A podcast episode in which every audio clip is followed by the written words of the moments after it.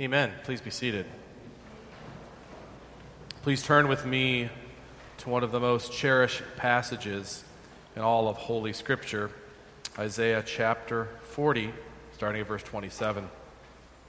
I do want to say what a joy it is to see our founding pastor here, Pastor Mike Milton, and his wife May snuck in here without telling me beforehand. I'm so happy that you're here, Pastor Mike, and just let me know next time you come. We'd love to have you come and bring the word to this congregation. Pastor Mike and May came here in 93, 94. They were from the area, went to seminary, came back, and God used them. And the founding session, those initial flock members, many are still here, to start this church. And I've always viewed my role as one of steward to help guard and nurture the vision that was cast by Pastor Mike and by the initial session. So I hope by God's grace that I've been faithful in that. But it is a joy to have you with us worshiping, and I just wanted to acknowledge your being with us. It's not often that we get to have our founding pastor here, so I praise God for that. And one of those legacies that I hope that we always will see from this pulpit, no matter who's standing here, is our love and belief and confidence in the Word of God. So this is a passage that strikes at all that we know to be true and all that comforts us, everything that we need to be reminded of the gospel and for our strengthening and our nourishment. This is a favorite passage for many of you. Verse 31, you probably have a picture, a plaque of it somewhere in your home. You've memorized it. It's a verse that's special to you. This is my wife's favorite verse. At least that's what she told me when we were dating. And so here's my Bible from college. This was the Bible I carried around for my 4 years at Moody. Of course, it's a New American Standard, so all the Greek students had to have a New American Standard, if not the Greek version itself, of course. They called us Greek geeks as we walked around with our brown New American Standards. Well, I left it with her one time when we were out on a date or doing something, and she put it at the desk of the dorm. And it wasn't until a few weeks later that I was looking through Scripture in Isaiah, and I found a Post-it note that I've never taken out, which you can see. It's in the shape of a piano. Now, this was given to me on 2/23 of 92. Now, this means we started going out. I wouldn't say we called it dating right after Christmas, the Christmas break. And so this is a couple months later. And she says, "Tony, who knows when you'll see this note, but I just wanted to thank you for your friendship," all right, "and for encouraging me the way that you do. I see that you have your Bible marked on one of my favorite verses, Isaiah 40:31. Now, never mind, she does it in the NIV, but nevertheless, she does say, "But those who hope in the Lord will renew their strength. They will mount up their wings as eagles." And she quotes the verse. And then it doesn't say "love Sherry" yet. It's squiggly Sherry. So we're not quite there yet. We're getting there. But I've kept it here, and I remember it's here. Every year I've looked at it a couple times and just remember her, of course. But this verse is her favorite verse. And it's for good reason.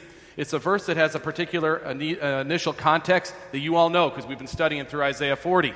We know the context. The first 11 verses, God reminds the people who he's forecasting in exile in Babylon to be down, to be despairing, to be doubting. He knows this will be their state of mind. So he gives these promises, chiefly in the first 11 verses, that he will provide pardon for their sins. We know to be fulfilled in the person of Christ. He will also be their shepherd and pick them up like sheep and nurture them and tend them and protect them. Those are the promises of God. But certainly the people know these promises. They're not new in Isaiah. They still were doubting. And so from verse 12 to verse 26, he reminds the people who are listening, he is the great God. He is the sovereign God. He is the creator. He can do all that he wants to do. Now, lest we think that this God's so great that he would not concentrate on his promises to us, the chapter closes with verses 27 through 31 to a people who are like us. They're faint. They tend to be wearied. They're exhausted. They lack might. All of us relate with this. This passage has an initial context for sure, but it's timeless, and it's right to be applied to all of us today as we struggle with being weary in our walk with him. Here as I read God's holy, inspired, and infallible word, starting at verse 27 of chapter 40, the prophet Isaiah. "Why do you say, O Jacob, and speak, O Israel? My way is hidden from the Lord, and my right is disregarded by my God. Have you not known? Have you not heard? The Lord is the everlasting God, the creator of the ends of the earth. He does not faint or grow weary. His understanding is unsearchable. He gives power to the faint, and to him who has no might, he increases strength. Even youths shall faint and be weary, and young men shall fall exhausted. But they who wait for the Lord shall renew their strength. They shall mount up with wings like eagles. They shall run and not be weary. They shall walk and not faint. Let's bow together as I lead us in prayer. Lord, you are indeed the everlasting God and the creator of the ends of the earth. I pray for those who are weary today. I pray for those who are faint. I pray for those who are exhausted. Show us your presence and your power. Invigorate our faith. I pray for you to renew these promises in our minds and in our hearts, that we might love you and serve you all the days of our lives. Open our minds and our hearts to understand and receive your word. I pray this in Jesus' name. Amen. We all experience a weariness that is more than just physical, although it can be physical too. We are created as a body and a soul by God, so the two relate to one another. When we're down physically, we can be worn out spiritually. When we're worn spiritually, it can impact us physically. So it's not to demean that, but it's not just physical. The weariness here has to do with our spirit, has to do with our inner man, our inner woman, if you will. It's that sense of our belonging to God being shaken a bit because of some circumstance, something that wearies us or burdens us. And it says in the passage that nobody escapes this at some point. Even the young, if using only their natural resources, even the young will grow weary and exhausted. Nobody escapes this. The case for Israel. This is forecasting a time in the future from when Isaiah is writing, that they will be in Babylon and they'll wonder if they really are the covenant people of God any longer. The northern kingdom was already taken and basically assimilated, the lost tribes of Israel, never to be identified again. Would they be like this? God, have you forsaken us? Have you forgotten your covenant promises? Have you ceased to show us your favor? Are you real, God? These are the questions they're asking. But certainly we can relate with these kinds of feelings ourselves. In trials we endure, things that happen. Lord, are you really with us? You say that you are our shepherd and you carry us. But Lord, I don't feel like I'm being carried. Well, God gives answer to this common question that can be asked by believers, genuine believers who struggle.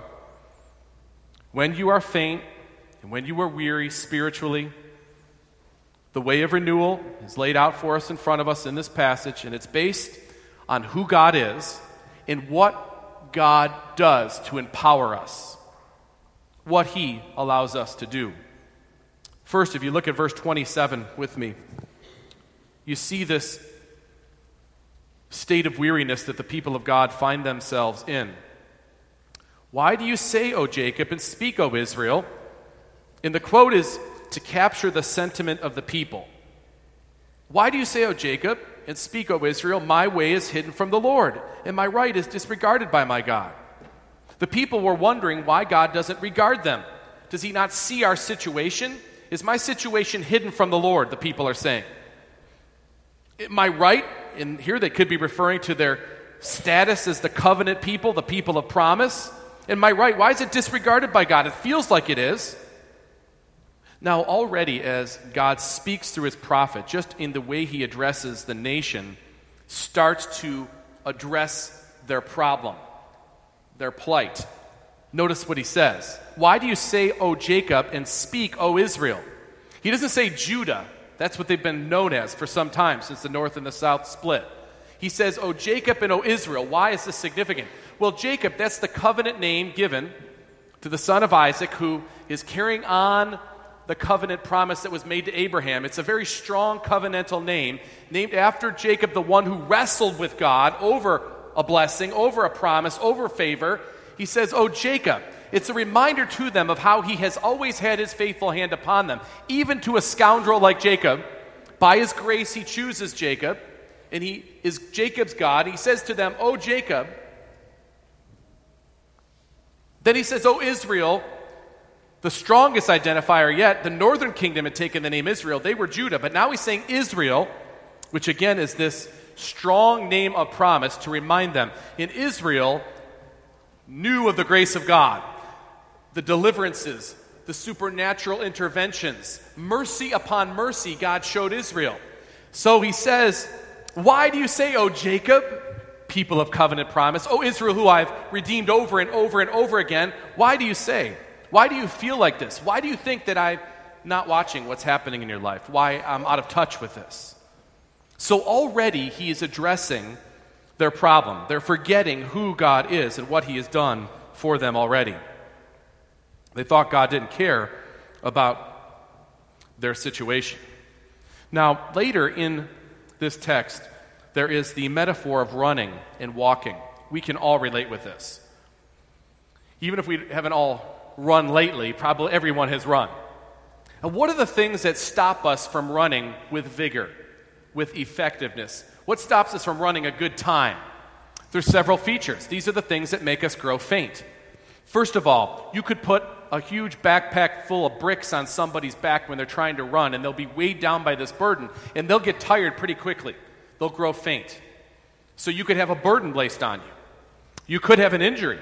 You could roll your ankle. You could have a cramp develop or some other injury that causes you to have difficulty and grow faint quicker. It could be you just don't have enough energy. You run out of energy. You don't have the fuel to keep you going. These are all possibilities when you're running the race. Maybe you are dealing with some of these. You have some burden in life. Maybe it's not one you brought upon yourself. Some situations occurred, but it's wearing you out. It has you faint. You feel exhausted. It could be a relational issue with someone who's estranged from you. It could be a job struggle or strain, wondering about the future, wondering what it is that God's will is, and you're burdened by this, and you are faint because of it. It could be something health-related. As we get older, more and more things creep in, and more of these things have no real answers. They're just part of getting older, and they become more difficult. They burden us. They wear us out. They strain us. They drain us. These things are part of living in a fallen world and bodies that break down, that degrade. It could be we lack energy. It could be that we're okay physically. We don't have too many earthly burdens, but we're not availing ourselves of God's means of grace that reminds us and enforces what the gospel is over and over in our life. Maybe we're just skipping out on church, skipping out on fellowship, whatever it is, and we're feeling faint and we're feeling weary. Any of these things could cause this kind of burden. And all of them had truth in the life of Israel when they received this, and certainly we can relate today. Have you ever felt like God didn't care? Have you ever wondered about his promises? God says he'll never forsake us, but it doesn't feel like that right now, you might say. Maybe you believe, but the trial you're undergoing right now has worn you down, and you feel downcast. Well, the terms in the passage before us are spot on. Weary, faint, exhausted, no might. Well, what's God's response to our feeling so faint and weary? Verse 28 and verse 29, it's like it reaches back into verses 12 through 26 where he lays out who he is, and it reminds the people of God, he reminds us once again that yes, he is great, but he's not so great that he doesn't care, but rather he's so great that he won't fail. And I'm borrowing this from Derek Kidner, who seems to have coined this phrase. God is not too great to care, but rather too great to fail. If he promises, because he is the great God, this is how we know that he will keep his promises. You know, promises are empty if I make them to you. I will help you from being weary, but you know I grow weary too. But if God says it, now it has meaning and it has substance, and you know it's true because God himself is the great one and he cares about you. He promises he'll remove our sins, which is ultimately realized as Jesus comes and fulfills this. He says it in the first verses of chapter 40. He says he will pick us up and carry us like lambs. He'll be our shepherd as he does, as Christ comes, is our good shepherd, lays his life down for us, the sheep, and he carries us. He intercedes for us. He does all these things. He promises them. How do we know it's true? Because the great God says it's true. Look at verse 28. As they doubt this, Have you not known? Have you not heard? Well, we know just a few verses earlier he laid this out. But this is an ongoing message of the prophets and the Old Testament before Isaiah even writes.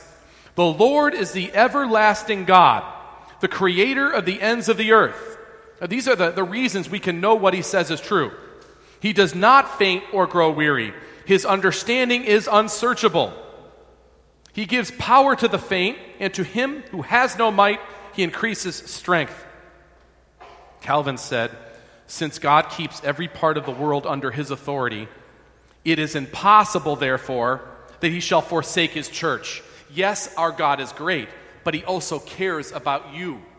He cares about us, his church. So his greatness, and then apply it personally, we can be sure his promises are true. Don't you know that God is everlasting? Why is this significant? Don't you know that God is the creator? Why is this significant? Well, if your problem is weariness, your problem is a lack of understanding, your problem is you're tired or you're exhausted, well, the everlasting one never gets tired. And the creator knows everything there is to know. And if you don't know it, guess what? His ways are unsearchable, so be humble. There are some things you won't be able to figure out. Some things you will not be able to interpret correctly. Trust that the everlasting one and the creator, he knows what's best, and he cares for you. He's the everlasting God, the eternal one. He never tires. You know, think about how easily we tire. Even when you're in the best shape of your life, you tire. I remember playing in college soccer, and it was the hardest thing I'd ever done insofar as physical conditioning goes. And I played a 90-minute game, which, by the way, is a lot longer than most games, right? I mean, how long is a basketball game? What, 40 minutes? 90 minutes. And then guess what? I spent 2 days recovering. I mean, literally, after the game's over, you're immediately getting iced down. You're going into the whirlpool to get your muscles ready. Heat and cold, and you're getting a certain amount of rest. And then the next practice is actually a recovery practice from the 6 miles you ran before and got kicked the whole time. And so you have a day of rest there, then another day, and then we come to another game. You spend way more time recovering than you do playing. And for most of us, you spend a third of your life sleeping so you can recover to live. I mean, that's humanity. The everlasting God needs none of this recovery. He always was, he always will be, and he's never operated at less energy ever.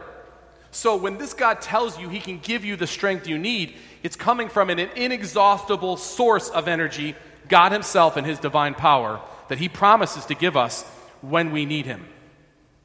He is the creator of the ends of the earth, the supreme authority.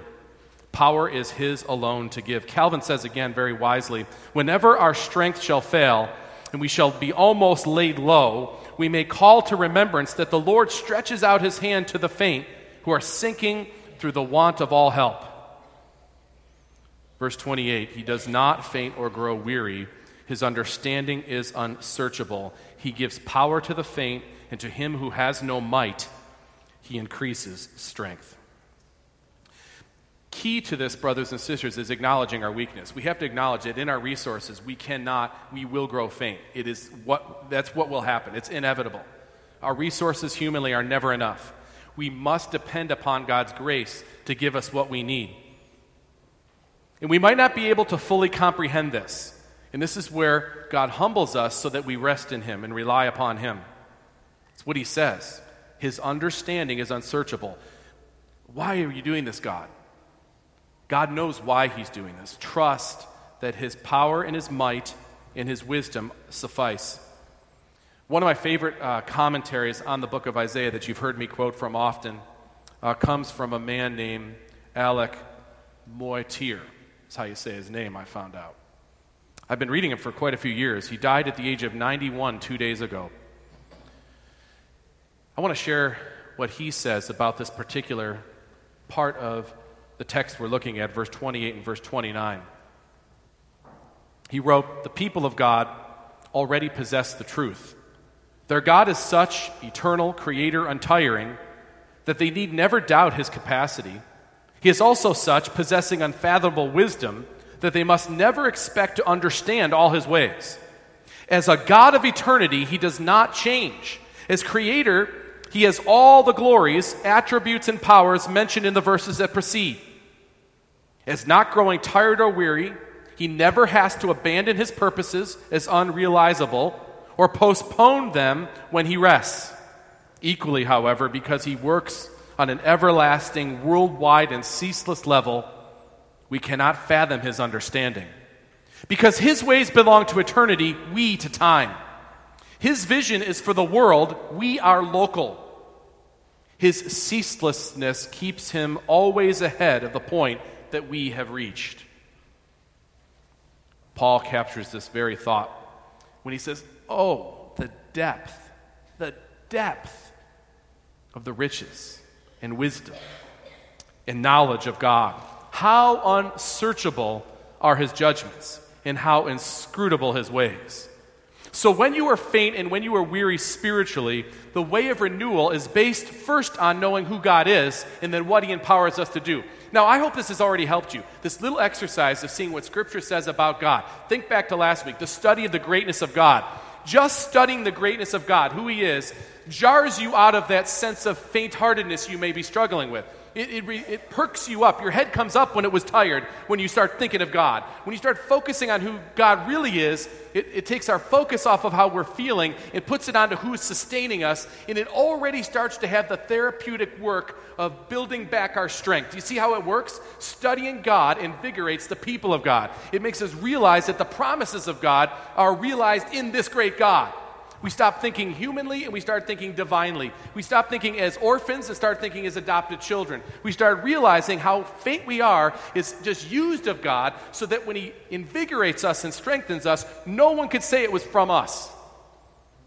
It's just like what he says to Paul in 2 Corinthians chapter 12, that I will perfect my strength in your weakness.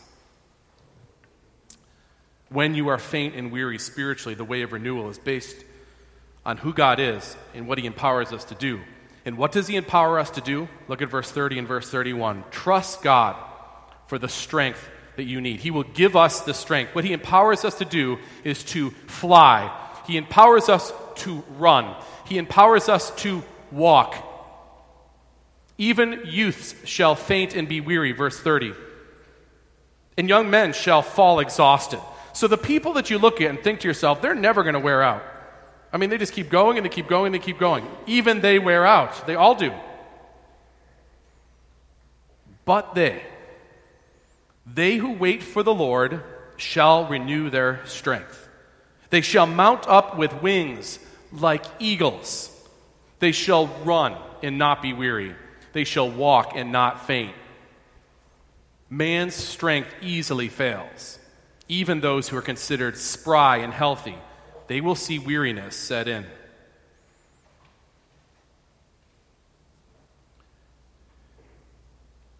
As a coach, I have tried to do the best to condition the athletes I have under my care to help them in games never get tired. So, before they come back, I tell them over the summer, here's what you should do. When you come back, you'll have to run 2 miles in 13 minutes.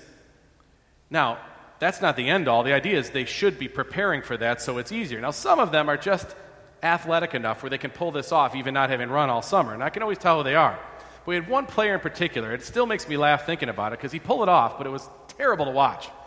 Wouldn't run all summer, but had no body fat, was pretty quick, so he thought to himself, I'm going to beat this system.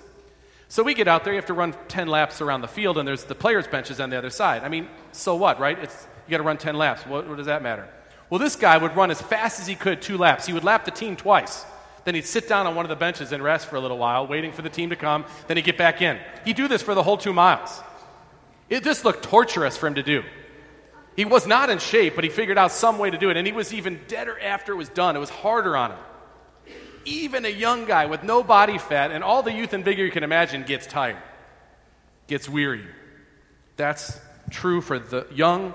How much more so is it for the rest of us? Because young only falls into a small category, right? Even the youths shall faint and be weary. Young men shall fall exhausted. Now that we all understand the truth about our situation, there is only one difference between people. And the difference is everything you can imagine. But they who wait for the Lord shall renew their strength, and they shall mount up with wings like eagles. But you can't get through this life without God's renewal. You can't run, you can't walk, you certainly can't fly without God's renewal. The only ones who will gain true renewal are those who wait for the Lord. Those who believe in God's promises. That's what wait means. Wait for the Lord. Wait for His will. Trust in His plan. Trust in Him. It's the same things mentioned over and over again in Scripture. Faith, believe, trust. Now, ultimately, in this context, the first 11 verses, most important, foundationally, He will provide for the pardon of our sins. And we know this is realized in Messiah's coming. So the ultimate promise answered by God is sending Christ to pay for our sins. So by believing in Him, His works are imputed or credited to us, and we stand before God justified. No greater promise that God ever made than to promise Messiah. No greater promise He'd ever fulfilled than when Messiah came and did His work on our behalf. And then He gives us faith so we may lay hold of Jesus. That same faith is the faith that He works in us to keep believing in Him, to keep trusting in Him. And you will go through weariness. You'll go through times of being faint, exhausted. The answer is come back to believing in Christ. Not that you stopped, but you need renewal in the gospel. And in that renewal, you will find the strength you need to endure whatever it is you have. And not just to endure, God will help you run through it, walk through it, maybe even fly through it. That's what He'll do when He gives us renewal. A renewal that only He can grant, and it's by waiting for Him. Now, there is a patience that's implied. You can imagine this original audience. They are in exile. He's forecasting this. And they're wondering, will God ever relieve us from this exile? So they had to wait in that sense. Trust also meant patience for them. And think of how this is in Scripture. It's common. Remember Noah? After the ark was erected and the waters came and it's floating. It's not like the waters just immediately came down and he got off and started over. They had to wait months. He had to wait for the will of God to be fully realized. Abraham and Sarah were promised a son. It went on for decades before they actually had the son. And there's an example where they didn't wait. They tried to run ahead of God, and it caused all sorts of problems. But God still was faithful as they waited. Joseph had to wait in that prison till God brought him out of that prison years later. Simeon, that old man in the early part of the Gospels who had lived his whole life hoping he'd get to see Messiah. And when they bring the boy Jesus to him, he says, I have seen the salvation of Israel. He waited for the Lord. Our Savior Himself, many times in His ministry, said it is not yet time for the Son of Man to be revealed or to be lifted up or to be glorified. There's a sense of waiting or resting in God, who is, by the way, the everlasting God and the creator of the ends of the earth. The disciples, they had to wait for the Holy Spirit to come upon them. When Jesus ascended, there was an immediate joy in watching what they saw, but then afterwards they're freaked out. Okay, He's gone. But He promised to send a helper. When is He going to send a helper? And they had to wait. And we have to wait. You have to wait. It could be for something relatively small, something big, and we all wait for His return. And we believe it's coming. We know it's coming. Why do we know it's coming? Because He has never failed in any promise He has ever made. He will come again. And so that colors everything about our life between now and then as we wait. Oswald says in his commentary, to wait on God is not simply to mark off time. Rather, it is to live in confident expectation of His action on our behalf. It is to refuse to run ahead of Him in trying to solve our problems for ourselves. That strikes. That I wouldn't run ahead, but rather wait. This involves faith and trust. This involves humility to admit that we don't have the strength. Perseverance in believing, even when things aren't clear right away. J.C. Philpott says it this way, a fixed determination of the soul that to Him only we will look. And this is how we're renewed. Verse 31, but they who wait for the Lord shall renew their strength. They shall mount up with wings like eagles. They have to wait for that renewal. Like a person who's in the hospital, completely helpless, laying in the bed, they have a procedure done, and they feel worse after the procedure, but the procedure was to help them, and then they've got to wait for the healing to happen. It says they shall mount up with wings like eagles. God uses a powerful and lofty image of the kind of renewal that we will experience when we wait on God and His will. The imagery of the eagle, what a magnificent animal. And from their perspective and their observation, I don't know if it's true in the books, but from their observation, and it was long believed this, before Isaiah's time even, that the eagle was the most majestic and greatest of the birds, flying at the highest heights, living the longest life, and having command over its habitat like no other animal even. It could fly at the highest level. And think of how much GPS and aerial shots have changed things across the world, that you can send a drone up high and see the property that you have. Or Google Earth can look down at your house right now, and I can almost make out your license plate on your car if the angle is right. And that's true. Because when you have that perspective on things, there's a sense of control you have over it, or there's a sense of constant security because you can see all comers. And so you'll fly like the eagle. You'll have wings like the eagle. You'll be able to see above all this that you can't see now, that you're all bogged down by because you're so sucked into it, but now you're up above it. You can see it. That's the imagery that's meant to be implied. I love how Scripture describes the eagle. I mean, there are lots of great animals. You know, most Christian schools, it's either the lions or the eagles, right? Pretty much. I like hawk, but the hawk only shows up a couple times in the Bible. But the eagle in Job, probably the oldest person recorded in Scripture besides Adam and Eve, probably older than Abraham, Job is recorded to say, is it at your command that the eagle mounts up and makes his nest on high? So there's already a reverence for the eagle 2,000 or 3,000 years before the time of Christ. On the rock he dwells and makes his home, on the rocky crag and stronghold. From there he spies out the prey. His eyes behold it from far away. His young ones suck up blood, and where the slain are, there he is. I mean, the eagle. That's an awesome animal. And you can't say awesome about many things, but the eagle's awesome. And God says, will we wait on him? Will we trust in him? We will mount up with wings like eagles.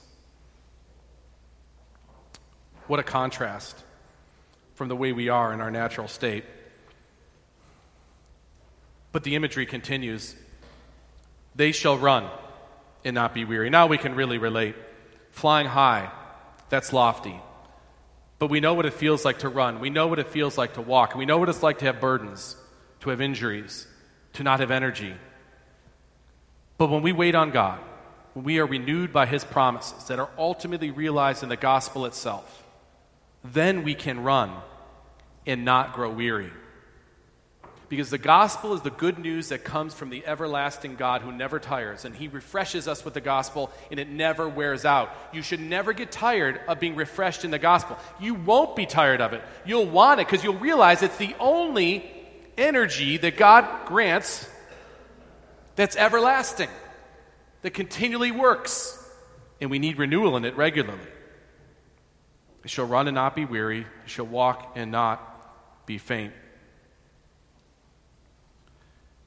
I think this is the same idea in the mind of the writer of Hebrews when in that famous chapter 12 describes the Christian life by saying, therefore, since we are surrounded by so great a cloud of witnesses, let us also lay aside every weight and sin which clings so closely, and let us run with endurance the race set before us. Now, renewal comes from believing or trusting in the promises of God, right? And now the author of Hebrews is saying we should run the race with endurance. But he doesn't stop there. He says, verse 2, looking to Jesus, the founder and perfecter of our faith. Do you see how that's waiting for the Lord? It's looking to Jesus, the author and perfecter, the finisher, the completer of our faith. When we look to him, who for the joy that was set before him endured the cross, despising the shame, and is seated at the right hand of the throne of God. They shall run and not be weary. Why? Because they're waiting for the Lord. They're looking to the author and the finisher of their faith. They shall walk and not faint. Finally, look again at the proposition that I put before you. When you are faint and weary spiritually, the way of renewal is based on who God is and what he empowers us to do. First, when you are faint and weary spiritually, we will all have periods of spiritual faintness and weariness where we will feel exhausted. The way of renewal, God provides refreshment for your soul. God provides new energy and spiritual vitality. And ultimately, the source is always the same. It's our Savior and our Lord Jesus. Who is God and what he empowers us to do? Who is God? He's the everlasting God. He's the creator of the ends of the earth, and he never gets tired, and his understanding is sometimes just beyond us unless he reveals. What does he empower us to do? He gives power to the faint, and to him who has no might, he increases strength. But they who wait for the Lord shall renew their strength. They shall mount up with wings like eagles. They shall run and not be weary, and they shall walk and not be faint. Let's pray. Oh God, we praise your holy name. There is no one like you.